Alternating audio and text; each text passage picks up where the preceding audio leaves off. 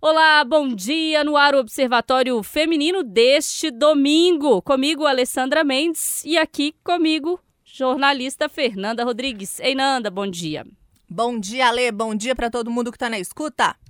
Pois é, para vocês que estão aí na escuta, o recado é importante. A partir de janeiro do ano que vem, a Assembleia de Minas tem uma nova composição. Do total de 77 parlamentares eleitos, 52 foram reeleitos, ou seja, estão de novo na casa, e 25 são novatos. Foram eleitas 15 deputadas, o que representa um recorde histórico. É o maior número até então, porque antes disso, o maior número havia sido de 11 mulheres em 2002 e 10 em 2018. Atualmente, nove deputadas exercem mandato, ou seja, passamos de nove deputadas para 15, o que é um grande avanço, né? E entre elas temos deputadas jovens que representam campos distintos da política.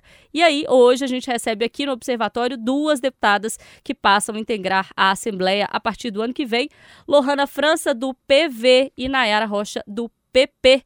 Bom dia, Lohana, prazer recebê-la.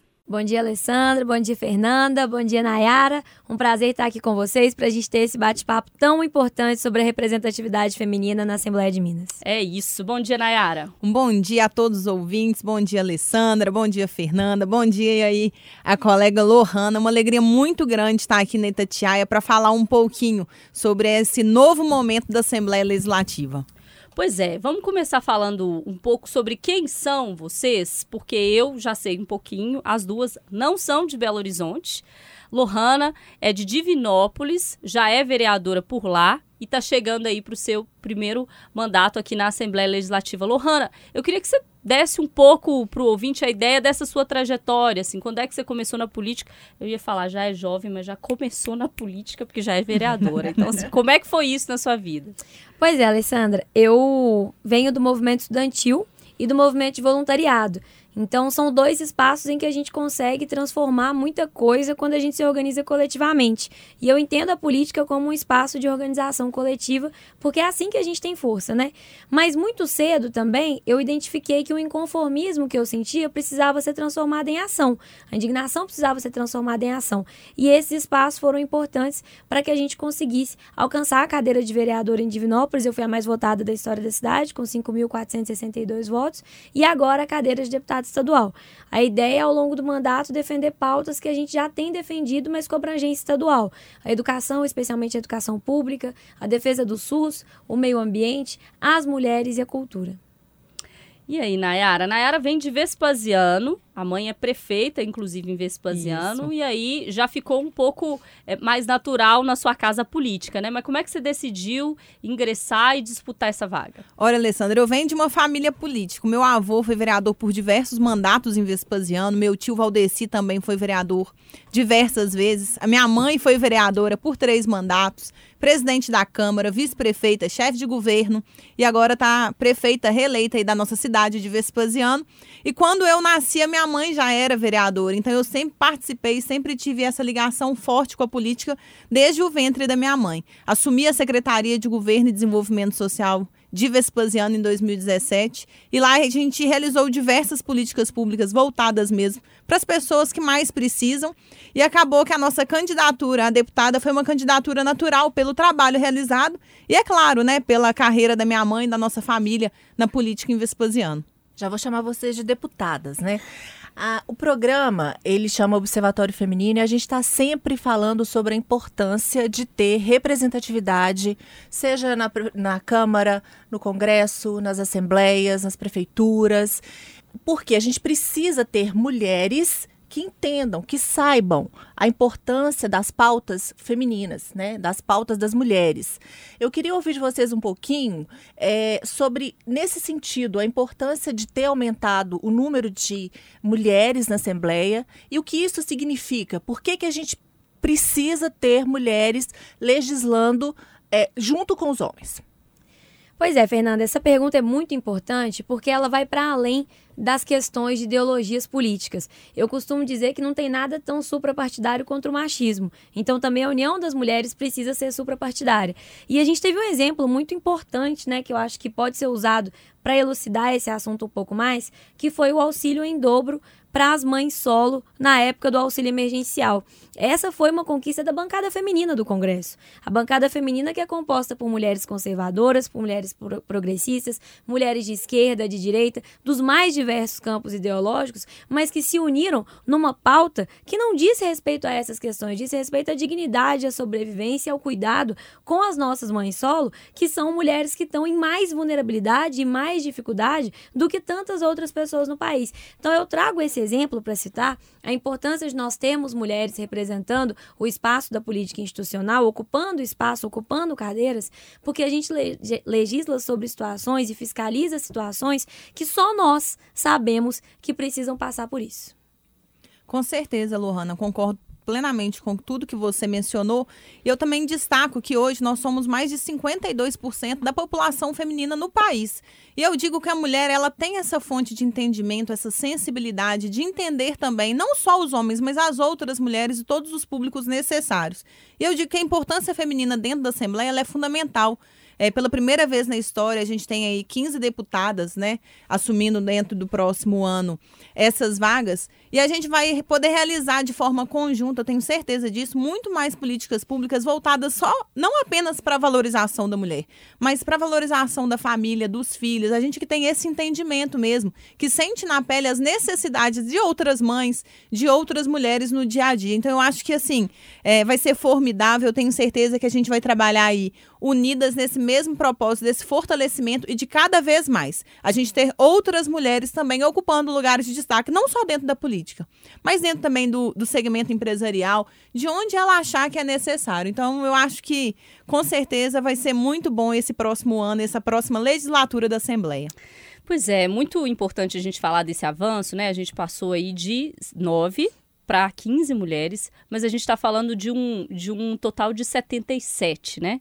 E aí, como você citou, Nayara, de um total de 77, em que mulheres são maioria na sociedade, né? Somos 52% da população, mas ainda elegemos muito pouco, né? Estamos avançando, é um avanço, precisa ser comemorado, mas a gente ainda está muito aquém de ser metade da Assembleia. 15 para 77 é uma diferença muito grande, né? E aí eu queria ouvir vocês sobre os desafios ainda de ser mulher e fazer política e principalmente no caso de vocês, ser mulher jovem fazendo política, porque a gente sabe que são vários critérios, né? Vários desafios que têm que ser ultrapassados, vários sarrafos ali que a gente tem que pular, e um deles também diz respeito à idade. Porque a mulher ela tem que se reafirmar e aí a idade acaba sendo um fator na hora de votar, porque ela já está mais velha, porque aí já tem mais vivência, porque é mais isso, mais aquilo.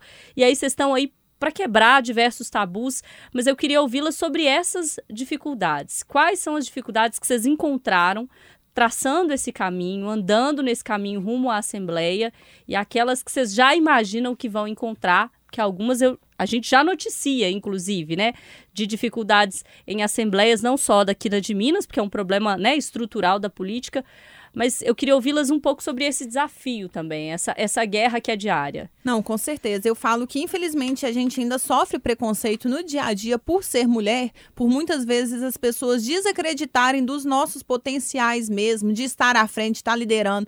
Mas eu digo que esse avanço que a gente teve de 9 para 15, 15 mulheres na Assembleia já é um fator determinante para estar tá mudando esse quadro dentro do nosso estado, dentro do país. Eu falo que a gente já vem avançando muito muito. As mulheres têm ocupado, sim, é, local de destaque. A gente ainda precisa de fomentar ainda mais essa questão da liderança, desse encorajamento mesmo da mulher que é necessário mas eu acho que a gente juntas, é, a gente vai poder fortalecer ainda mais e também criar mecanismos de mais mulheres quererem participar desse pleito eleitoral. Eu falo que, infelizmente, a gente já tem uma lei que ela meio que discrimina a mulher.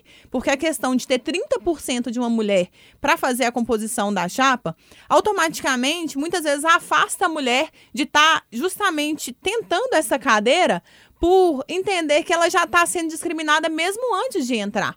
Então, eu acho que a gente precisa de mudar essa concepção é, de questão de fragilidade. A gente é muito forte. Eu falo que as mulheres, a gente consegue fazer muitas coisas ao mesmo tempo. A gente consegue ser mãe, a gente consegue ser esposa, a gente consegue ser profissional, a gente consegue ser família, a gente consegue ainda ser esse suporte. E, acima de tudo, a gente precisa de unir. Porque eu sinto que ainda falta uma união feminina nesse sentido.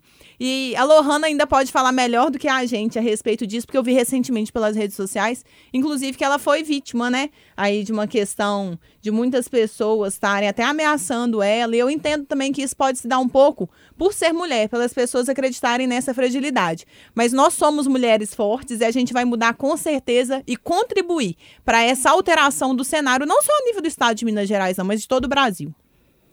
É, eu concordo com algumas coisas, bastante coisa do que a Nayara falou, mas eu acho que é importante dizer que eu vejo que o machismo que a gente sofre, ele se apresenta em três momentos. Ele se apresenta no momento de pré-candidatura, no momento da seleção dos candidatos que os montadores de chapa fazem, se apresenta durante o período eleitoral, especialmente com as questões de financiamento, e se apresenta após a eleição, mesmo quando nós saímos vitoriosos. Só para trazer um exemplo muito rápido de cada uma das situações. No período pré-eleitoral, é muito comum que chapeiros digam, por exemplo, ah, eu não encontro mulher que quer concorrer, é muito difícil mulher querer concorrer, essa cota de 30% é terrível, e eu considero que a cota é importante e até necessária, mas a verdade é que qualquer homem que esteja no limiar, que faça o mínimo, ele já é considerado e cotado como um bom candidato. Trazendo para uma cidade interior, por exemplo, um homem que é motorista de ônibus, que conhece muita gente, todos já foram chamados por chapeiros para ser candidato a vereador. Mas ninguém chama aquela diretora de escola que conhece todo mundo, ninguém chama aquele agente, aquela agente comunitária de saúde que vai na casa de todo mundo, que cuida das pessoas, que conhece todo mundo. Então também é importante que as pessoas que estão à frente dos partidos, nos cargos burocráticos, passem a treinar os seus olhares para passar a identificar, da mesma forma que eles são bons para identificar possíveis lideranças masculinas, identificar possíveis lideranças femininas também. Durante a candidatura, a gente tinha um problema de financiamento. A cota mínima de distribuição de fundo eleitoral para mulheres resolveu, a partir dessa eleição, muito disso. A gente sabe que ainda tivemos algumas laranjas, infelizmente, algumas mulheres são submetidas a isso, mas a cota mínima de fundo partidário, ela foi essencial, porque antes eles nos colocavam na chapa, mas não investiam recurso em nós. E a partir do momento em que houve a obrigatoriedade da, da, da de colocar recurso nessas candidaturas, a gente percebe que elas se tornam co competitivas sim. Agora, difícil é eleger uma mulher enquanto o homem tem 200 vezes mais recursos do que nós. E depois de eleitas, a gente percebe esse tipo de coisa. O caso que a Nayara citou, de eu ter sido ameaçada, eu já vi sido eleita como deputada estadual. Então, olha a coragem que essas pessoas têm. Não há figura de autoridade, não há, não há posição, não há representatividade, não há número de votos que iniba ou que coíba as pessoas que estão determinadas a dizer que o espaço da política institucional não é da mulher. Esse caso está sendo investigado pela Delegacia de Crimes Cibernéticos e eu estou muito ansiosa para descobrir quem são os que estão por trás disso. Nós estamos hoje com um país extremamente dividido é, eu acho que nunca como antes. E é um desafio que é, as pessoas que vão, que foram eleitas, e também para que já estão lá ou que foram reeleitas, é, trabalhar com esse cenário. Como é que vocês pensam em enfrentar esse desafio? Porque é um desafio que ele vem ali de dentro de casa, né? Como mineira falando mesmo, dentro de casa. É, as famílias estão rachadas, as amizades estão rompidas e com certeza é muito mais difícil você trabalhar ali com pessoas com opiniões realmente muito contrárias e com é, objetivos também diversos, mas que é, existe um embate que é muito maior e que eu acho que quem sai perdendo é só a população. Nesse sentido, né? Com certeza. Olha, eu digo que a eleição ficou no dia 2 de outubro e depois, posteriormente, no dia 30. É, a maioria escolheu, eu acho que é necessário a gente respeitar é, essa questão democrática, que foi o direito né, de escolha da maioria.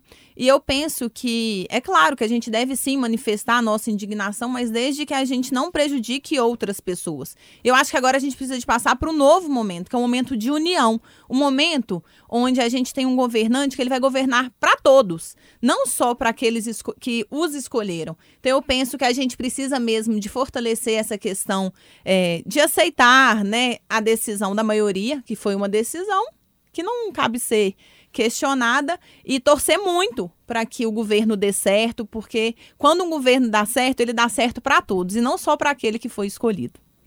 Não poderia concordar mais com essa fala da Nayara, porque o presidente Lula falou de forma muito acertada no discurso da vitória dele, que fora do período eleitoral a gente não tem dois Brasis, o país é um só. É só no período eleitoral que nós temos essa apresentação de dois modelos de país. Passou a eleição, passou o dia 30 de outubro, nós temos um, um, modelo e um candidato vencedor e agora é o de todos. Então é muito importante que a gente mantenha essa perspectiva de que a eleição acabou. E eu acho, Fernanda, que os eleitos têm especial responsabilidade nisso. Os deputados estaduais eleitos, os deputados federais eleitos, os senadores eleitos, é preciso encerrar o clima de campanha e ele ainda não foi encerrado. Talvez porque o clima de campanha de fato dá muito engajamento nas redes, dá reverbera na mídia, mas é importante para a pacificação do país que as forças democráticas se unam por um projeto nacional. Isso não quer dizer que quem discorda do presidente eleito precisa ir para a base. A oposição é legítima, democrática e faz bem para qualquer governo ter uma oposição justa. Mas é importante dizer que esse clima de campanha, de ressuscitar pessoas derrotadas, de questionar resultado das urnas, o que interessante, ninguém questiona quando vence. Esse clima só faz mal ao país e a gente precisa encerrar isso. Eu estou muito disposta a esse movimento. Por exemplo, o governador Romeu Zema não foi o meu candidato, mas eu estou muito disposta e animada para trabalhar junto ao governo de Minas, já que ele foi o escolhido pela maioria dos mineiros no primeiro turno, porque é isso que o povo espera da gente eu acho que além dessa missão, ou junto com essa missão, né, de, de pacificar, de entender que está todo mundo dentro do mesmo barco e esse barco, se furar, vai subir água na perna de todo mundo, a gente precisa também tentar, e aí é uma missão para vocês que estão lá dentro da política e que estão aí mais jovens, né, ou seja, que vão viver isso durante muito tempo, é tentar levar para a população uma concepção de política que não seja tão negativa. Aqui na rádio a gente fala com muita frequência com os ouvintes, agora com os internautas, principalmente no período eleitoral, mas também fora dele, porque a gente acha muito importante falar sobre política no dia a dia, porque ela rege a nossa vida, né? Política é educação, é saúde, é cultura, é esporte, é distribuição de renda. A política está dentro da nossa casa, ao aposentar, ao começar a trabalhar, ao sair para a rua, ao garantir segurança. Então, política é tudo. Então, eu fico é, muito triste e desencorajada quando eu vejo as pessoas falando: ah, mas política é um saco, ai, política é isso, política é aquilo, ou dispostos a falarem de política apenas para embate. Ah, o meu candidato é isso, o seu é aquilo, ou o meu é isso, o seu é aquilo, esquecendo que política permeia a vida de todo mundo e que sem ela a gente não tem muita saída.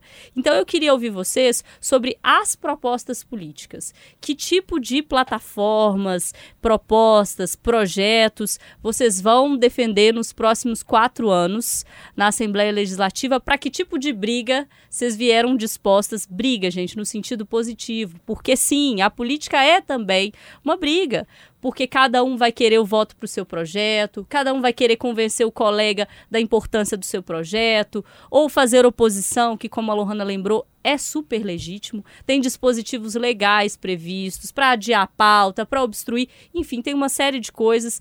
E aí eu queria ouvi-la sobre que plataformas são essas que vocês vão defender, para qual pessoa vocês vão legislar e que tipo de entrega vocês pretendem nos próximos quatro anos. Alessandra, essa pergunta é excelente porque é com esse tipo de diálogo propositivo que a gente vai fazer esse Brasil e essa Minas que a gente está sonhando aqui, né? Eu sou professora, então a defesa da educação faz parte, está no meu DNA, não tem jeito. Então, a educação é a minha principal bandeira, foi minha principal bandeira na candidatura vereadora. Nós tivemos conquistas expressivas na minha cidade, em Divinópolis, nessa área, e eu quero fazer o mesmo por Minas Gerais. A gente tem uma atenção especial ao ENG e ao ensino público estadual de nível superior que a gente entende que a UENG tem sido abandonada, a Unimontes também tem passado por alguns processos difíceis, mas a UENG a gente pode citar, por exemplo, a situação atual do campus de João Molevade, que está passando por uma, uma situação de infraestrutura seríssima, e o governo de Minas não tem atuado muito fortemente. Então, a defesa da UENG, do ensino público superior do Estado, são prioridades e pautas para mim. Eu também tenho uma atuação na cultura e a perspectiva como eleita que vem do interior e vai trabalhar na capital é ajudar o recurso da cultura do Estado a ser capilarizado.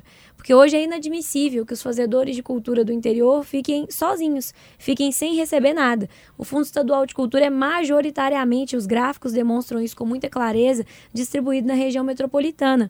E é claro que os produtores e os fazedores de cultura da região metropolitana têm direito a esse recurso, mas é um estado muito grande, com 853 municípios, e não é possível que o pessoal do interior nunca é contemplado e não tem nenhum apoio para que isso aconteça. Então a gente quer trabalhar em mecanismos, inclusive legais, para ajudar a carimbar uma parte desse fundo para as cidades do interior. Dentro do meio ambiente, a fiscalização também vai ser muito, muito forte. A gente tem a questão das nossas unidades de conservação, quase uma centena de unidades de conservação no estado, em que temos tantos problemas e tanto abandono do governo de Minas no geral, que tanto a agricultura ilegal quanto a pastagem ilegal estão avançando sobre essas áreas e a gente tem perdido o nosso patrimônio. É importante dizer que Minas Gerais tem resquício de Mata Atlântica a ser preservado e tem também o Cerrado, especialmente no norte de Minas, que está sendo queimado e entregue. Então são áreas que eu quero fiscalizar também.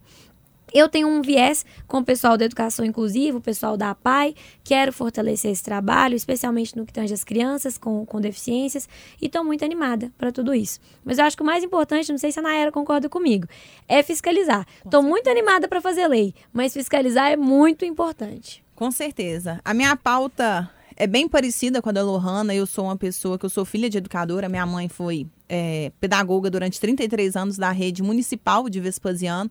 Então, educação mora assim no meu coração, tem grande interesse de estar tá defendendo essa causa, mas eu, Nayara, venho principalmente da área social. Lá em Vespasiano, eu fui secretária de Desenvolvimento Social e a gente conseguiu transformar a realidade das pessoas que mais precisavam através de políticas públicas eficientes. Lá a gente criou, por exemplo, a Casa Rosa, que é uma casa voltada para a saúde da mulher e que, ao mesmo tempo, olha também a questão da vulnerabilidade da mulher. E a gente tem todas as especialidades médicas voltadas para a saúde da mulher, assistente social, psicóloga também, que fazem esse acompanhamento. E é um projeto que eu quero levar para toda Minas Gerais. A gente já conseguiu a implantação dessa casa também em Ribeirão das Neves, em Mariana. Inclusive, recentemente eu recebi um título lá é, pela implantação e pelo projeto dessa casa. É, também quero trabalhar muito com as pessoas com deficiência Lá em Vespasiano, antes de deixar a secretaria, eu deixei já aprovado e pronto para ser construído agora um centro integrado de atendimento à pessoa com deficiência, justamente porque a gente precisa de fortalecer todas as habilidades dessas pessoas, de ter um lugar digno para que elas possam estar é, tá ali no dia a dia exercitando, realizando todas as consultas, procedimentos necessários e também dando uma atenção especial as famílias dessas pessoas, porque muitas vezes a gente só pensa na pessoa com deficiência e esquece do núcleo familiar que também precisa ser fortalecido. Eu tenho muito orgulho de dizer que Vespasiano é a, único, a única cidade de Minas Gerais que tem uma sede do Avança Ajudou. A gente atende lá mais de 500 500 crianças e adolescentes com esse projeto social, onde a prefeitura, inclusive, busca e leva as crianças em casa, fornece lanche em parceria com a Secretaria de Educação.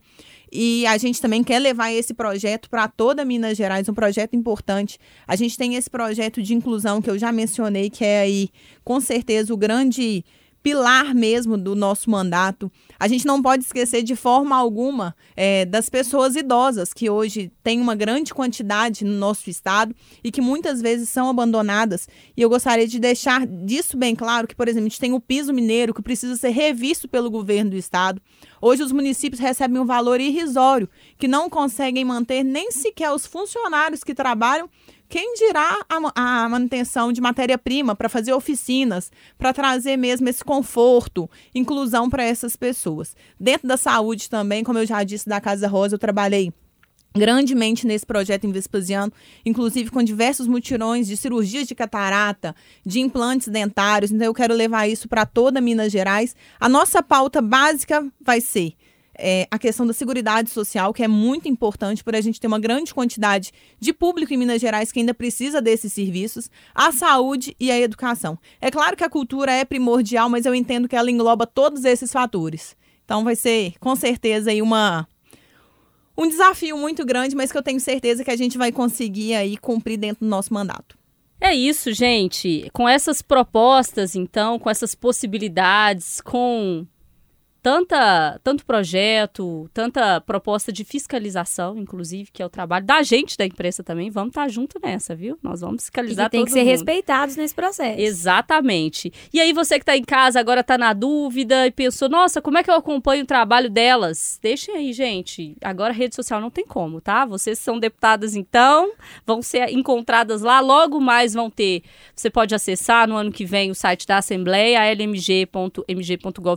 Lá vocês vão encontrar os endereços oficiais, né, de site, de e-mail e telefone tudo mais, mas só a partir do ano que vem, mas já dá para acompanhar nas redes, né? Sim. Minha mãe estava inspirada quando me batizou. Então, Lohana, não escreve do jeito que se fala, gente. Pode dar uma pesquisada no Instagram, é Lohana, L-O-H-A, dois N's, A. Lohana.franca, porque meu sobrenome é França, mas o C cedilha não vai na rede social. Então, lohana.franca no Instagram, que é a rede social que eu mais utilizo. Depois o Twitter é arroba lohana, L-O-H-A-N-N-A-F, que é uma rede social que eu também uso bastante. No Facebook, só buscar lá Lohana França. E aí, Nayara, a gente acha onde? Arroba Nayara Rocha. O meu não é tão assim, Mas viu? É com Só y. com Mas tem um Y. É. Arroba Nayara Rocha MG. E no Facebook, Nayara Rocha Perdigão. O Twitter eu vou começar a me adequar agora, prometo, viu? Ótimo. Se o Elon Musk deixar, tá? É. Vamos deixar claro aí, porque agora vai Pois cobrar é. os negócios lá, então pode ser que não dê. Gente, com esse papo, a gente encerra o observatório, deixando uma mensagem para vocês. São duas deputadas jovens que vocês vão ouvir falar muito ainda. Nos próximos quatro anos, elas estão na Assembleia, serão cobradas, inclusive por você que votou, e é sua obrigação fazer isso mesmo. Acompanhe o trabalho, cobre, fique em cima, porque elas são representantes do povo e você cabe a você acompanhar tudo isso. E para a gente é um orgulho imenso recebê-las aqui e dizer para vocês, gente, que isso é um debate. São duas jovens de campos distintos, com propostas semelhantes, com algumas distinções, distinções importantes, mas que são previstas dentro da democracia. E aí é disso que a gente está falando. Política é divergir, mas divergir com respeito e principalmente democraticamente. Eu vejo vocês na Assembleia ano que vem, hein, gente? Para vocês que ouviram a gente, um grande abraço. Observatório Feminino volta na semana que vem. Tchau.